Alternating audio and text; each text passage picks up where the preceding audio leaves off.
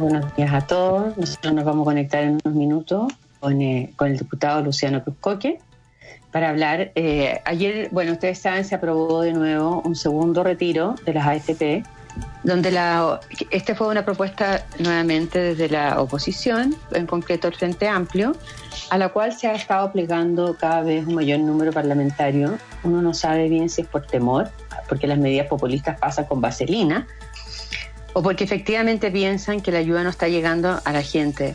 Pero es difícil que la ayuda no esté llegando a la gente cuando el ministro Briones señaló que este año en transferencias directas a los bolsillos de las personas llevamos 5 mil millones de dólares. Y la estrategia del gobierno es eh, inyectar la, este, este, este, otro año las placas, más bien como subsidio al empleo, que lo que se necesita es generar empleo, es recuperar los 2 millones de empleos que se han perdido producto de la pandemia y antes del estallido social. Y la única manera de recuperarlo es que haya un subsidio al empleo que eh, incentive generar riqueza, porque los recursos del Estado son demasiado limitados. Y un segundo punto que habla de que la ayuda sí está llegando a las personas es otro dato que, también demuestra que los saldos promedio en las cuentas RUT del Banco Estado se han multiplicado dos veces y media respecto a la prepandemia. La, mayor parte de la gente ha recibido los beneficios directos del Estado, los subsidios, los bonos en sus cuentas RUT. Y si antes de la prepandemia habían 3 mil millones de dólares eh, como saldo promedio, en hoy día en, hay 6.600 millones. también hay un efecto del retiro del 10%. Pero bueno, lo que me quiero referir es que no parece haber un argumento central que la plata no está llegando y más cuando se está optando por un subsidio al estilo Frente Amplio universal, donde ni siquiera se paguen impuestos los más ricos. Estamos con Luciano, que está en la línea, Luciano Cruzcoque, diputado de Bópoli, que es otro de los partidos que además ha estado con desapego del gobierno. Luciano, ¿cómo está usted? ¿Cómo está Luciano? Bien, ¿y usted, Pilar? ¿Cómo está todo? Por, acá que por el, año que se ve en la Cámara pareciera que no hay un antes y un después de, plebiscito. ¿Usted nota algún cambio de actitud, menos, menos crispación, más actitud de colaboración post plebiscito y el éxito apabullante del apruebo? No. Ah, ya. No, eh, en absoluto, ¿no? Eh, no, no en absoluto, no en absoluto, en en nada. Por el contrario, esta es una oposición que eh, va a tratar de seguir cavando incluso más allá del, fondo, eh, con tal de eh, tratar de desestabilizar a un gobierno al que ellos no le consideran en la práctica legitimidad democrática para estar ejerciendo el poder a pesar de los votos que sacó el presidente Piñera en su momento. Ellos han insistido, ahora hicieron renunciar, fíjese, al, al ministro del Interior, por un acuerdo bien espurio para quedarse con los cargos de la mesa de la Cámara de Diputados, asunto que no, que no habían podido obtener porque no se pusieron de acuerdo nunca. Y más encima no les resultó. Entonces, ese es el nivel de esta oposición, donde no existe centro político o centro izquierda, que la existió en alguna vez, quedan dos demócratas cristianos de toda la bancada, que son personas que uno pueda considerar eh, centradas, ¿ah? algún un par de radicales y algún independiente por ahí, pero el resto es una izquierda dura, de, de, la izquierda a la ultra izquierda lo que tenemos. Entonces, eh, no hay posibilidad de, acuerdo ninguno. Y después del plebiscito lo que tenemos es una nueva ofensiva por tratar de eh, generarle el mayor daño posible a la gobernabilidad y, tratar de no llegar a ningún acuerdo. Y si eventualmente alguien quiere llegar a algún acuerdo, eh, es inmediatamente custodiado por por esto, esta gestapo que existe ahí prácticamente que se encarga de que no se vaya a desalinear, nadie. Lamentablemente no le resulta porque no son capaces de ponerse de acuerdo. Este pacto que existía entre la democracia cristiana y el Partido Comunista para hacerse, por ejemplo, de la mesa de la Cámara, no les resultó. O sea, para lo único que logran juntarse, y en eso sí son muy exitosos y muy eficaces, es para votar ministros, para torpedear eh, proyectos y para no dar gobernabilidad. Y ese es el problema que tenemos. No, no aplaudieron, Luciano. Lo que uno habría esperado que si logran votar un ministro del Interior, vamos en el cuarto ministro del Interior eh, de este gobierno, y la séptima acusación constitucional de la oposición contra la autoridad de este gobierno en 20 meses. La séptima. Estoy excluyendo los de las Cortes Supremas. Ah, eh, y, el, ¿Por qué no aplauden cuando finalmente logran eh, destituir al ministro Víctor Pérez de Interior? ¿Por qué no aplauden, dice usted? Sí, no aplaudió la oposición. O sea, ¿usted cree que en el fondo ellos tienen un poco un sabor amargo en la boca o que esto estaba hecho por pero una negociación? pero por supuesto que hay un sabor amargo. Si mire, algo de humanidad y de honestidad quedan algunos que se han visto coaccionados por el grupo eh, de presión del Frente Amplio del Partido Comunista y de la ultraizquierda en general, que es que votaron a un ministro del Interior, lo obligaron a renunciar a un ministro del Interior que cuando fue acusado constitucionalmente llevaba dos meses en el cargo y que la defensa demostró que no habían cumplido la ley. O sea, esto fue absolutamente para darse muestras de fe, ¿ah? muestras de compromiso, además públicas, a través del voto, de que podían concertar algo. Y en eso estaba incluida la negociación de la mesa de la Cámara, que se les cayó porque fueron además tan, tan evidentes en su accionar espurio, que metieron la, la, la, censura a la mesa inmediatamente después de la acusación. Y luego tenían tienen este pacto, esta suerte de pacto para tratar de ir en la menor cantidad de listas posible para la, constituyente. Y tampoco están eh, llegando a ningún puerto porque hay, hay, hay proyectos políticos que no dicen relación los unos con los otros, pero aparentemente hay un terror tal de que de no darle el gusto a quienes coaccionan a, a la, a la, izquierda o a la centroizquierda, que está ausente, que estado avergonzada de lo que hizo en los últimos 30 años y que no, no se la ha visto por la Cámara, que nadie se atreve a realmente sacar la voz y decir, mire, acá lo que hay que hacer es tratar de gobernar, tratar de darle eh, gobernabilidad al país y no todo funciona sobre la base de oponerse a proyectos, tratar de votar ministro o tratar de votar al presidente de la República. Si esto ya ocurrió, pues mirar, pues, recuerde que hubo seis votos ¿ah? Que por seis votos... Que salvaron al presidente.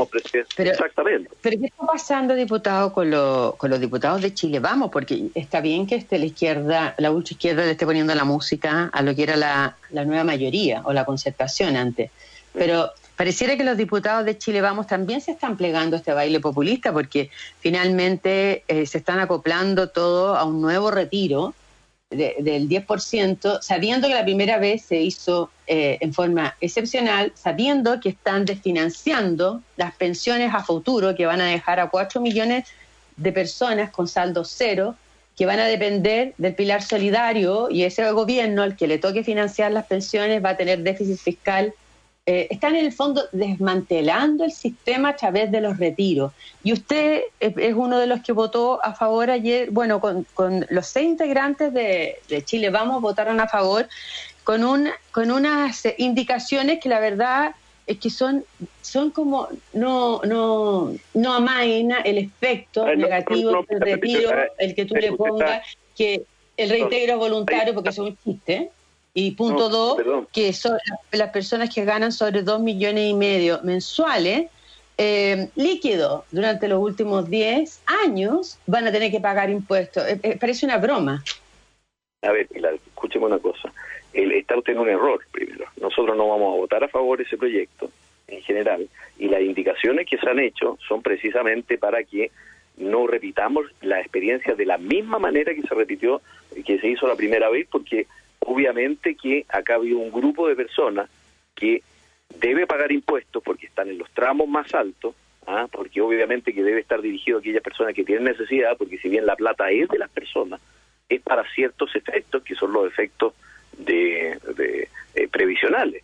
Y evidentemente que hay algunos que están empeñados en tratar de horadar o de ponerle un misil al, al proyecto, pero como esto ocurrió ya la primera vez, con solo 25 votos de quienes votamos en contra la primera vez, ¿verdad? Respecto de 72 que somos, lo que hay que hacer esta vez es tratar de que sea un retiro, que uno lo ve que ya viene, ¿verdad? Que sea lo más, lo más, sea lo más justo, lo más justo posible y que aquellas personas que tienen rentas altas paguen también, si piensa usted que también acá se produce un daño fiscal por cerca de un millón de, de de, de, mil eh, millones de dólares con, eh, con cada extensión de, impuestos. dice que eh, pagar impuestos es letra chica, que este, este retiro tiene que ser universal para todos, especialmente los que más lo aprovechan son las personas más ricas que pueden retirar el tope, que son 4,5 millones de, pesos, sin pagar impuestos. ¿Usted lo va a votar a favor? O, usted solo votó las indicaciones a favor y el proyecto en contra, el retiro en contra? Mire, en general lo voy a votar en contra, pero todas las indicaciones que vayan en el, en, el sentido de que los quienes tienen más, quienes tributan por las los más altos tramos de renta, paguen, ¿verdad? y que ojalá esta, este sea un retiro acotado a quienes lo necesitan efectivamente, eso yo lo voy a votar a favor, porque la vez anterior, y le quiero repetir, votamos solo 25 72 diputados en contra, ¿verdad? De Chile Vamos, porque naturalmente que esto era una situación de pandemia, era julio, estaba el país confinado completo. Hoy día es otro el efecto, ya dos millones de personas, ¿verdad? Cerca de un 30, un 25% de personas del total de cotizantes se quedaron con cero y el 46% de este segundo retiro iría dirigido o beneficiaría a quedar rentas altas o medias altas y por ende es razonable que si una persona que está en el tramo del 40% y va a retirar 4.3 millones que es el tope, ¿verdad? No se beneficie de un regalo impositivo de 1.7 millones. Parece de toda lógica que esas personas tengan que tributar. Entonces, esa fue parte de la discusión que hubo ayer, porque evidentemente, habiendo la necesidad, lo que no se puede hacer es desfondar los fondos de pensiones. Y adicionalmente, se ha buscado la manera de tratar de que esto se devuelva de manera tal de que al final todo pilar eh, de, contribución que debe tener hoy día un sistema de pensiones se vea fortalecido y no se vea debilitado, si ese es el gran problema. Si el problema es que efectivamente la necesidad de la gente es hoy, pero en 25 años esto va a tener efectos graves sobre las pensiones de las personas. Ya, Luciano, el, proyecto tal como fue aprobado ayer en la comisión de la Cámara, donde la oposición votó siempre en bloque eh, en contra de todo lo que usted votó, por supuesto, y el único voto que marcó la diferencia es el de Walker para meter dos, eh, para aceptar dos indicaciones, que una es, ¿no es cierto?, que se, se tiene que reintegrar el retiro en forma voluntaria, lo que no tiene sentido porque nadie en forma voluntaria lo va a hacer, si nadie quiere, nadie quiere cotizar para la vejez, y por eso tenemos el problema con las pensiones y dos, lo del pago de impuestos, sobre 2,5 millones de pesos de ingreso mensual. Tal como está este proyecto, va a pasar a la sala, están pidiendo esta ocho semanas. Los, los parlamentarios de Chile, vamos, ¿lo van a aprobar de nuevo mayoritariamente? Mire, no lo sé. Yo soy, yo sí sé que algunos lo vamos a rechazar. Ya, que seguirán siendo los menos, digamos, igual que la otra vez. Mire, Pilar, lo, lo, lo que pasa que, honestamente, es muy difícil decirle a las personas que están pasando necesidades, mire, piensa usted en su jubilación de acá a 20 años. la, gente tiende a y por eso que los sistemas de pensiones tienen este sistema de cotización obligatorio, que a pesar de que los recursos efectivamente son de las personas, tienen un fin y por tanto tienen un límite temporal. Pero es, natural que la gente quiera esto ahora porque están pasando a premios y es cierto. Entonces, ¿qué es lo que hemos tratado de nosotros ir poniéndole como borde al proyecto? Es que no se termine desfondando el sistema, porque si se desfonda el sistema, el problema, la crisis social que vamos a tener en 25 años, que además es muy contradictorio con lo que ya salió a expresar la gente en las calles, porque hay una reforma de pensiones que está parada por el senador Letelier en la Comisión de Trabajo del Senado y que no avanza, y que es primera necesidad y que es urgencia. Y obviamente que va a haber que considerar, al menos el primer retiro, y que avance el segundo también, en esa reforma de pensiones, porque no podemos estar pensando en fortalecer el pilar de, de, trabajo por una parte y por otra parte eh, desfondarlo. Entonces es absolutamente contradictorio y además se hace con pilar. Y por eso la razón también del, voto permanentemente eh, contrario en la, la comisión y en, el, y en la sala mío se hace por una forma que es un fraude a la ley. Acá se está están abordando materias que son prerrogativas exclusivas del presidente de la República por la vía de reforma constitucional. y, por eso que el gobierno ha señalado que va a llevarlo al Tribunal Constitucional, porque obviamente que si nosotros no respetamos la regla hoy, no se va a respetar tampoco la regla que emerja de la constituyente. Y eso es lo que muchos no quieren entender. Creen que el propósito, cuando noble es, justifica el, el, el medio. Y acá el medio es también, tiene que estar eh, eh, eh, alineado con los propósitos, porque si no, este es un país sin reglas. Por supuesto. Veamos a la vuelta por qué el gobierno se demora tanto. Y la otra vez no lo llevó al Tribunal Constitucional y se aprobó y ahora anuncia, anuncia, pero no lo lleva. Hablemos a la vuelta, diputado, que tenemos que ir a una muy pequeña pausa. Volvemos con el diputado Luciano Cruzcoqui. Estábamos hablando de los difíciles momentos que se vienen en la Cámara. Muchos piensan que hoy día el principal problema de este país es, una, es la Cámara que es la, que está haciendo peligrar la, democracia.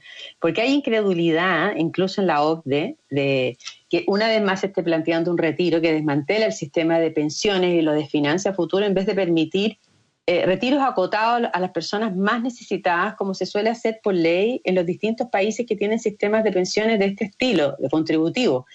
Eh, y, la pregunta, Luciano, es si el gobierno usted considera que está tomando palco, porque en vez de llevarlo al Tribunal Constitucional, porque es una materia de previsión social que, que no la, en la cual no tienen iniciativa los parlamentarios porque hacen este tipo de cosas, eh, está esperando a ver cuál va a ser la actitud del oficialismo, pero el si el oficialismo se pliega, igual que para el primer retiro, y le da los dos tercios los votos, se convierte automáticamente, lo valida como reforma constitucional. Entonces ahí ya no, tiene, no hay nada más que hacer y se valida una política populista em, de ir deshaciéndose el sistema previsional actual sin tener una alternativa diferente. ¿Está tomando palco el gobierno? Yo creo que el gobierno está metido en un problema, porque evidentemente que considero usted que el primer retiro significaron 18 mil millones de dólares. 18 mil millones de dólares eh, eh, es una brutalidad de plata que obviamente el gobierno no tiene.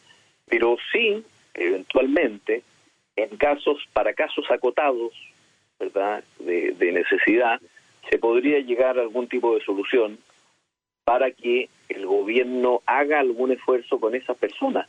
Pero, pero cuando, eh, Pilar, ya que hay que, ser, hay que ser muy franco, cuando tú ya encontraste una llave, que es a través de la reforma constitucional, que es en la práctica un fraude a la ley, para poder, eh, en el fondo, hacer algo que no puede hacer el Congreso, es eh, tener prerrogativa en materia de, de seguridad social o prerrogativa en materia de gasto público.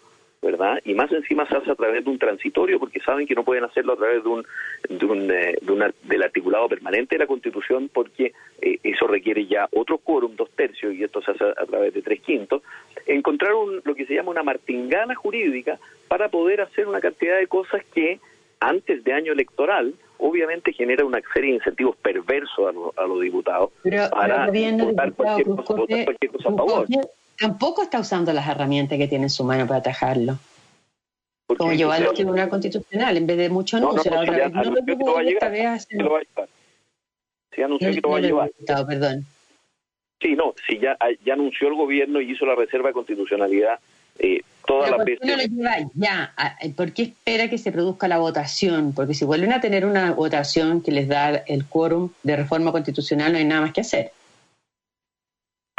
Si, si acá se superan los dos tercios, la verdad que al final eh, va a ser va a ser poco lo que lo que se puede hacer, pero aquí también eh, Pilar hay que ser hay que ser claro. En, eh, yo yo no estoy aquí con la idea de que den las muestras de blancura los, los diputados, pero uno tiene que saber más o menos quién es lo que vota cuando cuando vota por por quiénes votan. Y aquí yo creo que también ha habido una una cierta ante ante algunos cantos de sirena y este, a pesar de la necesidad, de alguna forma, en materia tributaria, eh, tiene mucho de eso. Eh, yo creo que, que, ha faltado también más coraje para decir, mire, busquemos una solución alternativa para que no sea la misma gente que tenga que recurrir eh, a, a los fondos previsionales propios, ¿verdad? Que le van a significar una baja pensión en un momento de emergencia. Y ojalá que, qué sé yo, esto lo propuso el diputado Alexander, es bien, es bien difícil en la práctica de hacer, pero que en el largo plazo busquemos alguna forma de reponer esto. Y yo creo que vamos a tener que buscar esta discusión. mil millones de dólares lo que estaría proponiendo que reintegre el Estado. o sea, uno, nosotros retiramos como particulares y el Estado nos reintegra después los 16 mil millones de dólares, que es lo mismo que financiar el sistema. Es, una, la propuesta alternativa del diputado inviable. Oiga, y más encima con exención de impuestos, ese es el problema. Entonces creo que aquí lo más fácil es, es eh, eh, es, seguir este camino y lo más complejo es tratar de, eh, aunque a la, a la, oposición no le gusta, focalizar en aquellas personas que han tenido eh, caída de la renta. Ya se hizo un, un, eh, un, primer retiro. Creo que acá lo que corresponde es que aquellas personas que efectivamente tienen una necesidad, aquellas personas que eh, van a van necesariamente a, a, hacer el retiro porque probablemente se va a producir, esté acotado a producir el menos daño previsional y el menos daño impositivo posible. Y a eso apuntan las indicaciones. Ahora, ¿puede el gobierno hacer mucho más que eso? Salvo recurrir al Tribunal Constitucional y ofrecer algún, algún, eh, algún plan específico que signifique endeudamiento público, y quiero, quiero señalarle además que el país ya está suficientemente endeudado hoy, va a tener que probablemente generar más endeudamiento público si se quiere tomar algún tipo de medida eh, reparativa en este sentido. Entonces, ojo, eh, también eh, no son asuntos de, de, fácil solución y son muy complejos para el gobierno, toda vez que se usa una llave que, a juicio nuestro, es de alguna forma fraudulenta, como son estas reformas por la vía constitucional, de una constitución nada más, que en la práctica ya la, la oposición prácticamente la desechó en, en funciones. Y ya el Partido Comunista está proponiendo un cuarto, un tercer retiro porque esa llave, como dice usted, ya la abrieron y mientras no la cierre el gobierno ni, ni y Chile Vamos se pliegue, la llave va a continuar abierta. Pero no quiero eh, terminar sin antes hablarle del, por el desorden en Chile Vamos, porque mucho se habló que Chile Vamos iba al plebiscito dividido, porque fueron divididos en las dos preguntas, pero que al día siguiente se iban a unir y no ha pasado nada de eso. Incluso estamos viendo que Evópoli, el presidente del partido y Felipe Cas, que es como el líder natural de Evópoli, eh, congelaron las relaciones con el Congreso, molestos por la estrategia de seguridad en la Araucanía. ¿Usted le está de acuerdo con esa política que en estos minutos en que la Araucanía parece estar enardecida, eh, el Evópoli, que tiene ministros y subsecretarios, intendentes en el gobierno, congele las relaciones con el gobierno?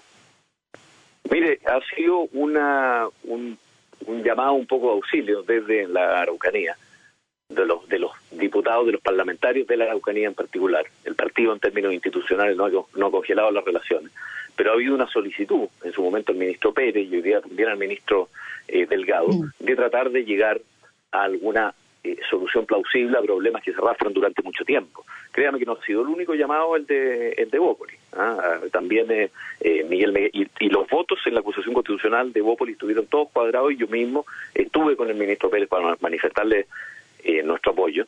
Y, y, claro, se entiende también desde una necesidad regional de que haya soluciones más visibles más palpable. qué, por ejemplo? ¿Qué no está haciendo el gobierno que podría detener la cantidad de atentados que tenemos los últimos tres atentados en, entre el miércoles y el jueves, atentados gigantescos con explosiones de base en, en la carretera principal de Chile. ¿Qué tendría que hacer este gobierno que no está haciendo concretamente? Mire, muchos consideran, eh, Pilar, que tal vez tener una persona encargada específicamente del territorio y generando las coordinaciones para que puedan avanzar de buena manera las investigaciones, eh, incorporando tecnología y inteligencia, eh, al parecer, esto, esto que es un problema además que no se arrastra necesariamente con el ministro Pérez ni con los ministros anteriores, sino de, de varios gobiernos, esto tiene un problema de coordinación importante y que requeriría de una persona que esté encima y así se, asocia. autoridad. claro, hay una dispersión de autoridad en la práctica y aparentemente los medios puestos a disposición, a pesar de que son eh, cuantiosos, no han tenido la coordinación suficiente y eso es lo que se ha solicitado.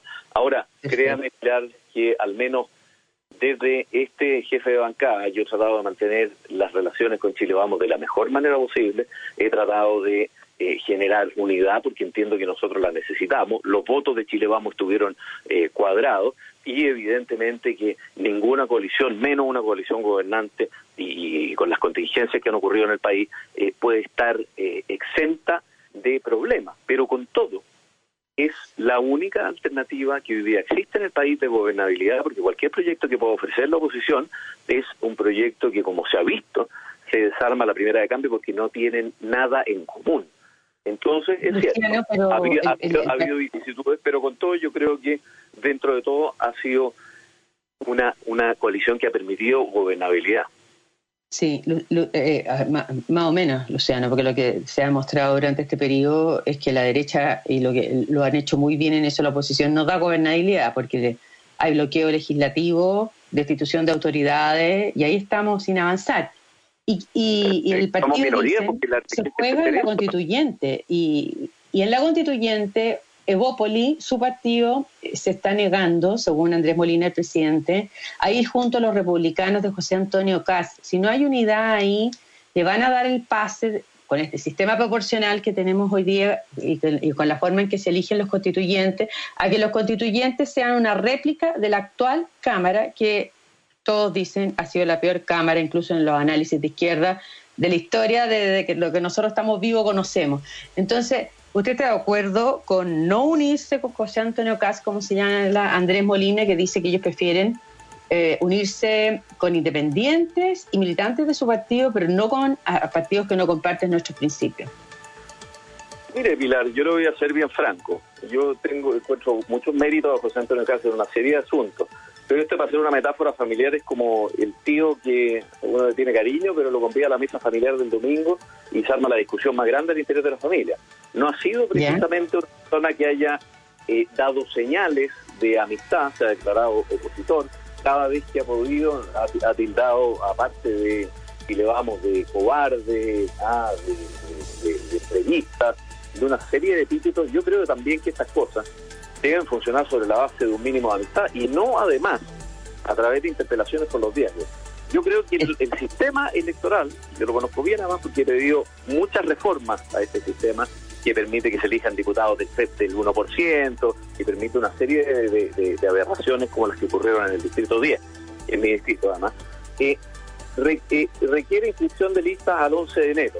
Yo estoy mirando con, con, buen ojo que la oposición va a llevar varias listas y creo que hay que sentarse a analizarlo de manera fría, de manera desprejuiciada y ojalá también en algún momento tratando de conservar algunas formas y, no las interpelaciones a través de la prensa. Yo creo que ayer o antes de ayer escuchamos a Antonio Casti que decía, mire, eh, eh, acá yo doy un ultimátum, no estamos por ultimátum hoy día.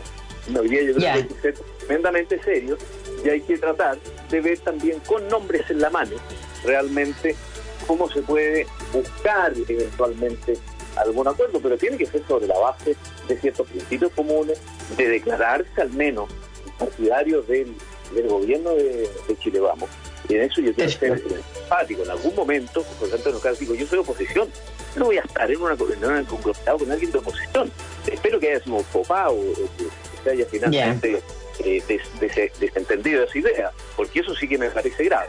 Pero me parece que el, el sistema tiene un orden eh, aritmético que hay que observar con atención, sin duda. Ya, Luciano, Luciano que muchas gracias por la entrevista que tenga usted un buen fin de semana y que mejoren las cosas.